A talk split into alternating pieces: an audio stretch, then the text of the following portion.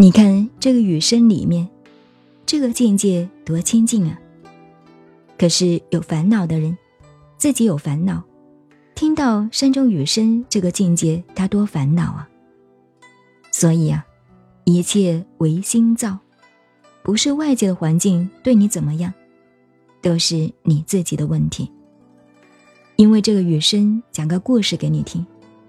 说乾隆啊，有一次微服出游，所谓微服，皇帝不穿他的礼服，穿个普通老百姓的衣裳，随随便便在外面走，到了一个庙子，看到一个青年的书生在那里读书，他过去看，嗯，你在这里读书，这位老先生，你住哪里？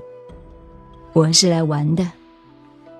他看看他的书，看看他的字写的还不错。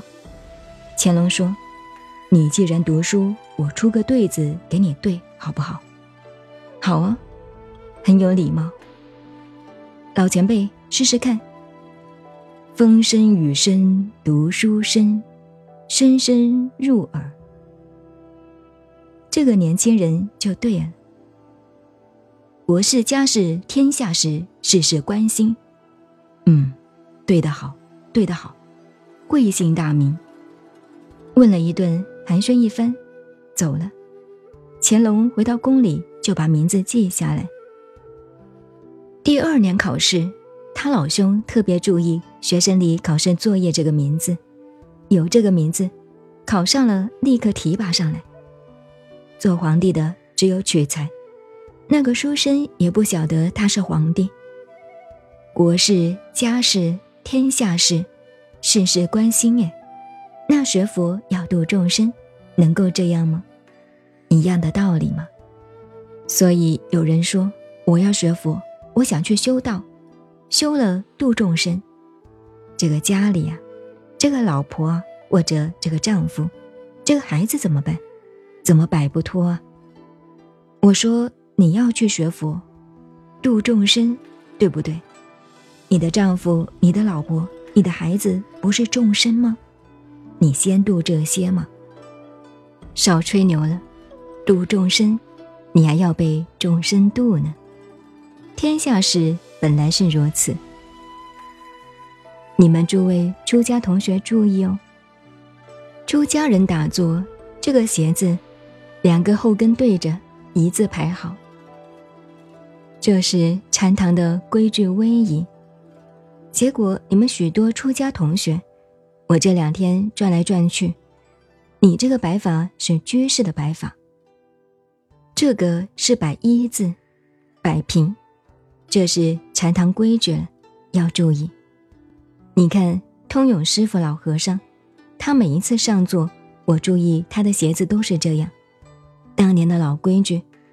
你们这些出家的同学，我这两天在你们面前走，不但没有照规矩摆，也没有照一双鞋摆。你们碰一双是西半球，又一双是南东亚。真正的出家人睡觉啊，这一双鞋子脱下来，床前都很整齐。什么叫比丘？生活非常严谨，一丝不苟。这是出家人比丘的威仪。你们现在的威仪衣冠不整，踢里踏拉的，赶时髦，比普通人嘛更普通一点。当然是解脱喽，这就叫做解脱。到了今天是最后一天，才告诉你们鞋子怎么摆。许多在家人睡觉，要睡觉了，两腿一勾，左腿一甩西半球，右腿一甩。欧洲哎，而且被子也不晓得怎么盖，躺下来睡也不晓得怎么睡，这个都是要自己研究改正的。这里我觉得需要叫庙老找一位非常严肃、守清规戒律的人整顿一番，要么我来住三个月和尚。不过我一来，把你们所有南普陀寺的人都赶跑了，然后呢，我一个人坐在上面。独立称王，也蛮舒服的。您现在收听的是南怀瑾老师的《南禅七日》，我是静静走恩，微信公众号 FM 幺八八四八。谢谢收听，再见。